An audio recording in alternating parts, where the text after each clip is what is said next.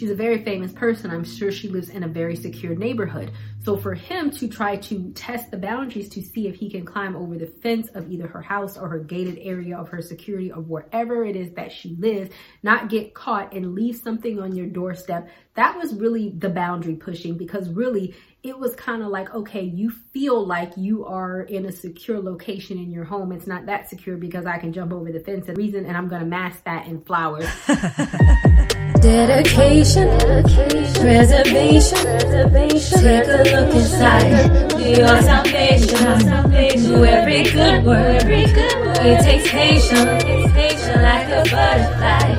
Transformation guys, Here and I'm back with another video. If you are new, then don't forget to subscribe don't forget to like, don't forget to share this video.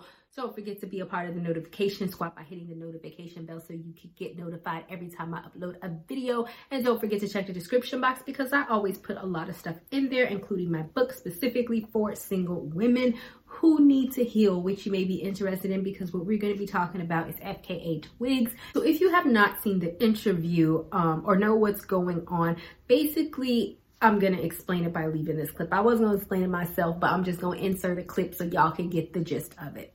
She says that their relationship was filled with verbal, emotional, and physical abuse. In December, she filed a civil suit against him, accusing him of sexual battery, assault, and intentional infliction of emotional distress. All right, so here's what I'm going to say about Shia LaBeouf. Shia LaBeouf is a very extreme example of you know, somebody who has problems, obviously. But there are characteristics about him that I feel like many men that you do not need to date, that you specifically need to stay away from, actually exhibit some of these symptoms. And I think that we're going to, well, I don't think I know because I'm the one talking about it.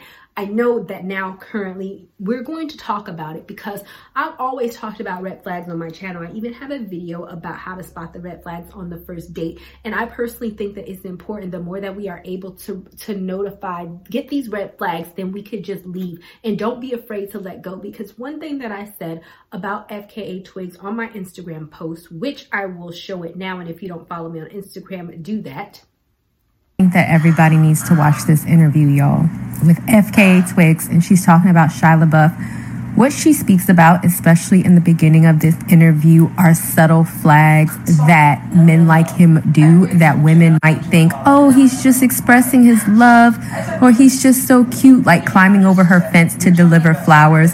But basically, like she said, he's just testing your boundaries and they will continue to push and test until you're getting abused and you're wondering how the freak you got here. That, you know, it's like a frog. If you were to take a frog and put a frog in boiling water, then the frog is going to jump out. But if you take a frog and put the frog in water and gradually boil the water, they're going to stay in there and they're going to burn themselves to death. Why do I say that? I say that because that is how men like Shia LaBeouf operate when it comes to women. They're not going to show all of their crazy in the beginning because then you're going to jump and then you're going to run. What they do instead is that they slowly heat up the water until you're just not aware of what's going on anymore and then you stay and then you're wondering one day how the freak did you got did you get so, here? One of the first red flags to look out for is boundary breaking. In her particular instance what she said was this. Beginning he would come he would almost like well he actually would jump over the fence where i was staying and leave flowers outside my door and poems and books. And i thought it was very romantic but that quickly changed. You know, I, I understand now that that's testing your boundaries. Instead of me thinking, oh, you know, um, that's nice to have flowers outside my door. Now I think that's inappropriate to jump over the fence of where I'm living. That's breaking a boundary, but it didn't stop there.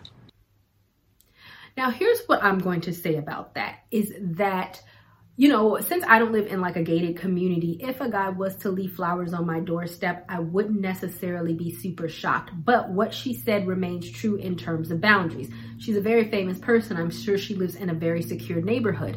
So for him to try to test the boundaries to see if he can climb over the fence of either her house or her gated area of her security or wherever it is that she lives, not get caught and leave something on your doorstep, that was really the boundary pushing because really it was kind of like, okay, you feel like you are in a secure location in your home. It's not that secure because I can jump over the fence and I can give it to you. And the reason, and I'm going to mask that in flowers to try to say, oh, here's a gift when really subconsciously he was showing her like, yeah, you're not that safe. I can get over these security parameters that you have in place for yourself and I can still get to you. And I think that that's important for us to realize as women what a man is saying. It wasn't just the flowers. It was the, no, I'm all up in your space and there's nothing that you can do to keep me away. Watch, right?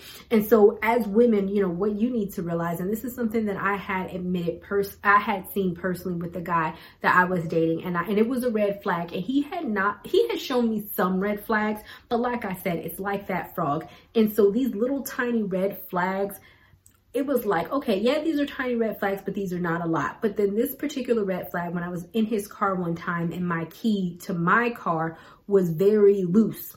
And so I, and so when I was putting my, my keys in my pocket, my car key fell off onto his floor and I didn't know. I had two sets of car keys. So then when I was getting ready to drive my car, I was like, I'm missing my, my other set of keys because it had a fob on it, like to unlock. So then I text him and at first he says, no, which I knew was a lie. You have my keys. He lied. And then when, because I think he knew that I was getting ready to like, like I was creating distance because like I said, I had some red flags and I really wasn't feeling him. But what he was doing was that he was keeping my keys to have an excuse to see me again and violate my boundaries, right? So then he played this game with my keys this whole time.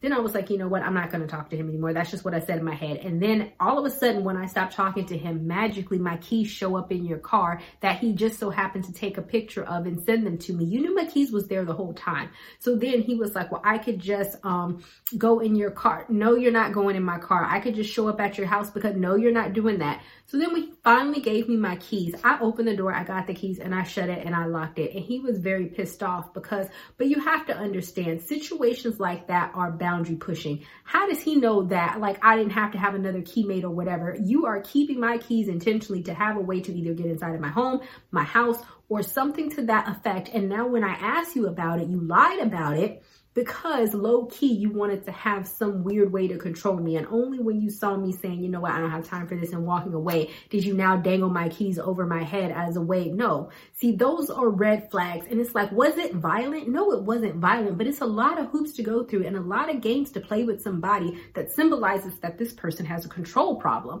And see, that's what women need to be more aware of when dealing with men and not just think that every gesture is super sweet or it's just an accident or whatever look behind the reason of what they're doing, right?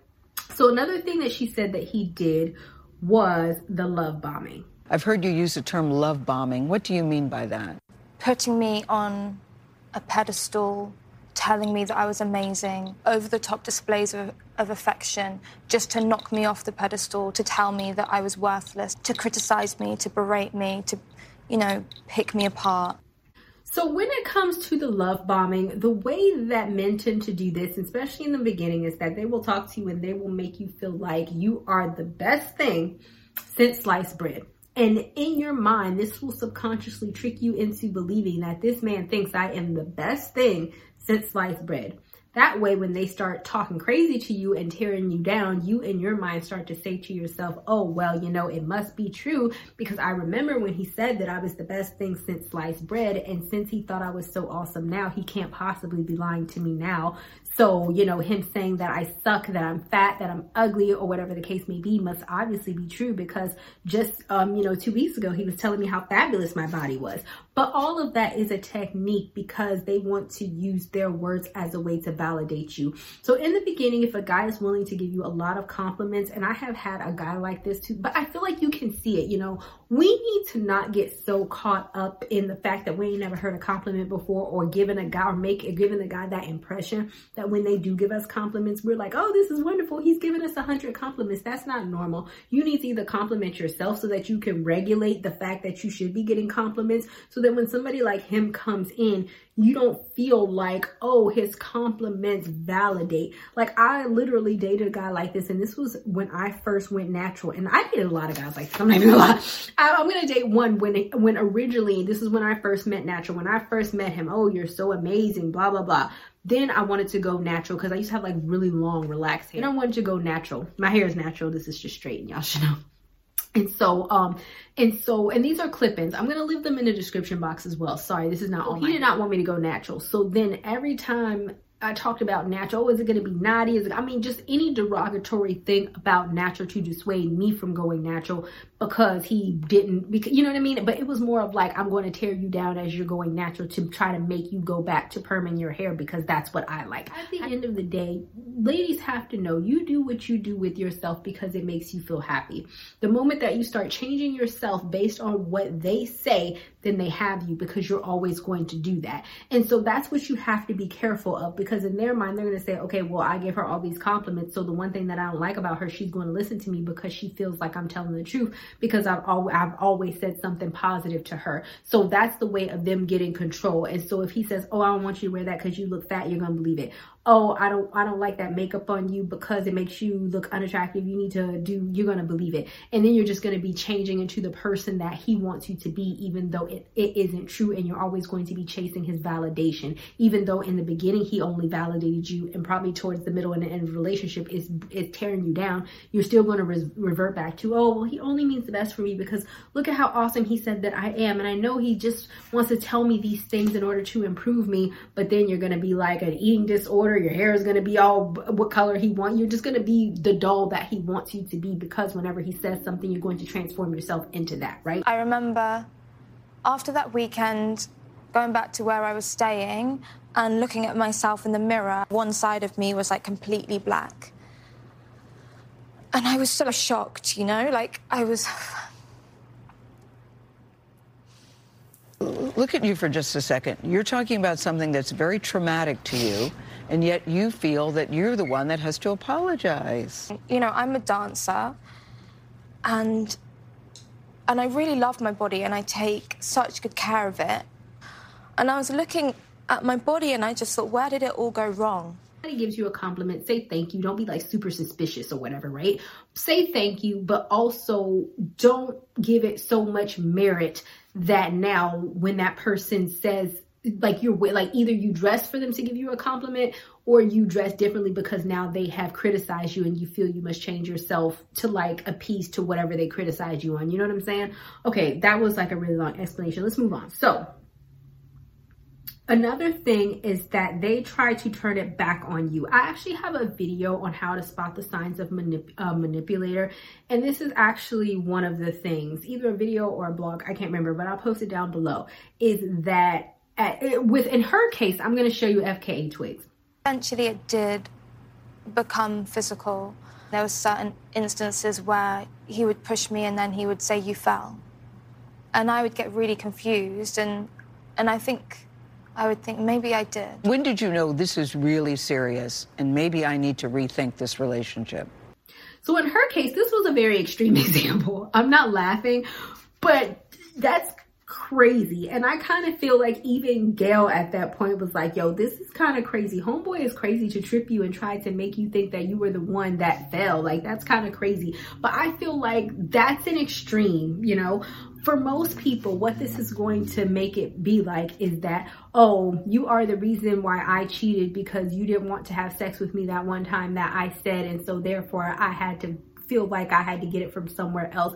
And if you don't want me cheating on you no more, then you should give me sex whenever I want. And if you don't, then I'm going to cheat on you and therefore it's your fault. That is stuff like that where they try to turn their wrongdoing on you because the fact of the matter is, is that he a grown behind man. He should be able to keep his weenie in his pant, his weenie. I said weenie.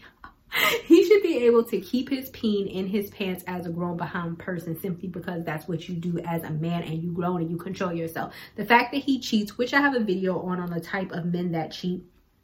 I'm gonna leave that in the link. I'm gonna leave that down below. But if he decides to cheat, then that's his fault. That's solely on him. It's not your fault. It's not because of something that is not. They're just saying that to get you once again to try harder, to jump through hoops and, and spin, you know, gold from your vagina in order to please them so that you won't go anywhere. But that's not what you want because once again, it's rooted based off of control. And once you are in a cycle of trying to prove yourself to that person, then you're never going to win because now you're playing their game and you're always trying to push and push and push and push and push to make them happy. In that relationship, well, when I think he felt like he was losing control of, of me and I, I was trying to get out. And didn't he have a request of you? You had to kiss him a certain amount of times? Yeah, I had to give him a certain amount of sort of physical affection a day. So um, at first it was touches. So I'd have to like touch him and be like, are you okay? Like, I love Show you. Show concern. Yeah, are you express okay? love you know, little things like that. And then I began to get really on top of that. And then he would say that I didn't kiss him enough. And you never knew what that bar was? No, I think it was around 20 touches and kisses a day. And so I'd start to panic, and, I, and you know, you lose count, and the days blur into each other. And I'm thinking, it's eight o'clock, and I've got like three hours to, to do this and that's just your life now. Like it's like, dang, it's, I'm not getting nothing from this relationship. Our whole relationship is how I can please this person. And I feel like that's probably what a large part of her relationship was as well. And this is what she specifically said about the gaslighting. Abusers use gaslighting, mm-hmm. which is where um, like somebody minimizes your experience. You know, it's like altering your narrative and not listening to you and, and denying your experience. And, if- and so when we talk about minimalizing uh, the things that you've been through, I feel like this can come. I mean, once again, for her, this was a extreme, you know, he was just very extreme in terms of like, oh, did you trip? Did you, you know, that was just kind of extreme. But I feel like in an everyday situation, this could be like, oh my goodness, I was in a car accident and you're calling your man because you're freaked out and he tries to tell you, well, it really wasn't that traumatic. It really wasn't that bad. And your car's like flipped over in a ditch and he's trying to tell you that you're being dramatic or hysterical or something crazy when obviously we know that's not the case. It was a serious accident. But stuff like that will start to make you think like, wow, am I a drama queen? Am I over dramatic because I freaked out about this one thing? And then once again, it will have you changing how like, oh, I can't say like, he might be like, you're always getting so so dramatic. Remember how you did with that car accident and now you're getting dramatic with me. Then you're like, okay, well, maybe I shouldn't say anything about him talking to that girl because maybe this is just me overreacting and being dramatic like that car accident. But really, he just kind of laid an egg in your head. and he's getting you to feed into the game that he's playing and not reality, if that makes sense. So, moving on. So when we talk about why she didn't leave, I actually do want to get into that because I think that it's very significant what she said in terms of her feeling like a hostage. And nobody who's been in this position likes this question. And I often wonder, is it is it even an appropriate question to ask? Mm-hmm. And you know the question is, why didn't you leave? Yeah. And I think we just have to stop asking that question. I know that you're asking it like out of love, but like I'm just gonna make a stance and say that I'm not going to answer that question anymore because the question should really be to the abuser why are you holding someone hostage? And I think that's a lot of the things that we forget whenever we talk, and even the R. Kelly series, if you guys have ever seen that, whenever we talk about why those victims stayed, you know, there is a such thing as Stockholm Syndrome. This has been studied extensively that a lot of people who are victims tend to sympathize with their uh, victimizer. And basically, it could be because she feels like, oh, he has problems and I need to fix him. Oh, he really loves me, or oh, whatever you say to yourself. But you have to understand, it's like that frog. It's like we said that, you know, once you get to that point, you don't even know what is real and what is fake, right? Have you guys ever been in such a toxic relationship? I know I have. I've talked about it before. You know, the situations with my son's father. I think that when I look back now, I wonder how did that happen? How did I stay in such a crazy and toxic situation for so long and did not even realize that it was toxic? And I think because it was this good mixed with it was like oh coming in at first with some good stuff and then you know it was some romantic or, or and then it was some intimate type of stuff but then it was something crazy but then we would have these wonderful moments and then it was crazy again and then it was wonderful moments and then when it came to just all of the, the crazy and there was no longer any wonderful moments it was just 100% crazy i always felt like i was waiting for the dial to turn like okay well we're gonna get to good moments because this is how we roll. And really that that it was no good moments. By that time it was like good moment crazy good moment cra- and then it just got longer and longer till there was no good moments. But subconsciously we hang on to thinking that okay well this will turn around because it has before when in all actuality you're living in hell. It, it hasn't been good for a very long time now but now you have forgotten because he has created this very jealous insecure crazy environment for your brain to dwell in and you're always questioning on if you're being dramatic, if you're crazy, if he's really normal and you're the crazy one, because I'm sure he told her that. And all of these things is what keeps us in relationships. And sometimes some of us think that, oh, I can save him. He loves me so much that I'm the one that can do or change this about him when really you can't. You know, this is him. And if he wants to change, he needs to do that. You don't need to be the catalyst to change anybody if they got some problems. Matter of fact, even if they don't got problems, you don't need to be the catalyst to change anybody. People change based on the fact that they want to change. And if you don't recognize the signs earlier on, trust me, this is how a lot of people end up in abusive and crazy situations because all of a sudden it is too late. And then they're like, how did I get here? But it was a, sl- a slow and steady progression of all of these things and now you're in this cycle of crazy and then by the time you wake up you feel like how am i going to get out right so that's why it's important to pay attention to even the minute red flags and i feel like these are what they were. So if you like this video don't forget to give me a big thumbs up. I'm trying to chase the sun. That's why i'm like super awkward with it. I'm like all right so um give me a big th thumbs up. Don't forget to like this video. Don't forget to share this video. Don't forget to subscribe. And i will see you guys another day another time not ready for the show to end? It doesn't have to. You can head over to my site where you can read hundreds of articles. And also, you can feel free to shop my store where I have all of my products for sale. And last but not least, for even more video content, feel free to visit my YouTube channel where I talk about a wide array of content. Thank you guys so much for tuning in, and until next time, stay blessed.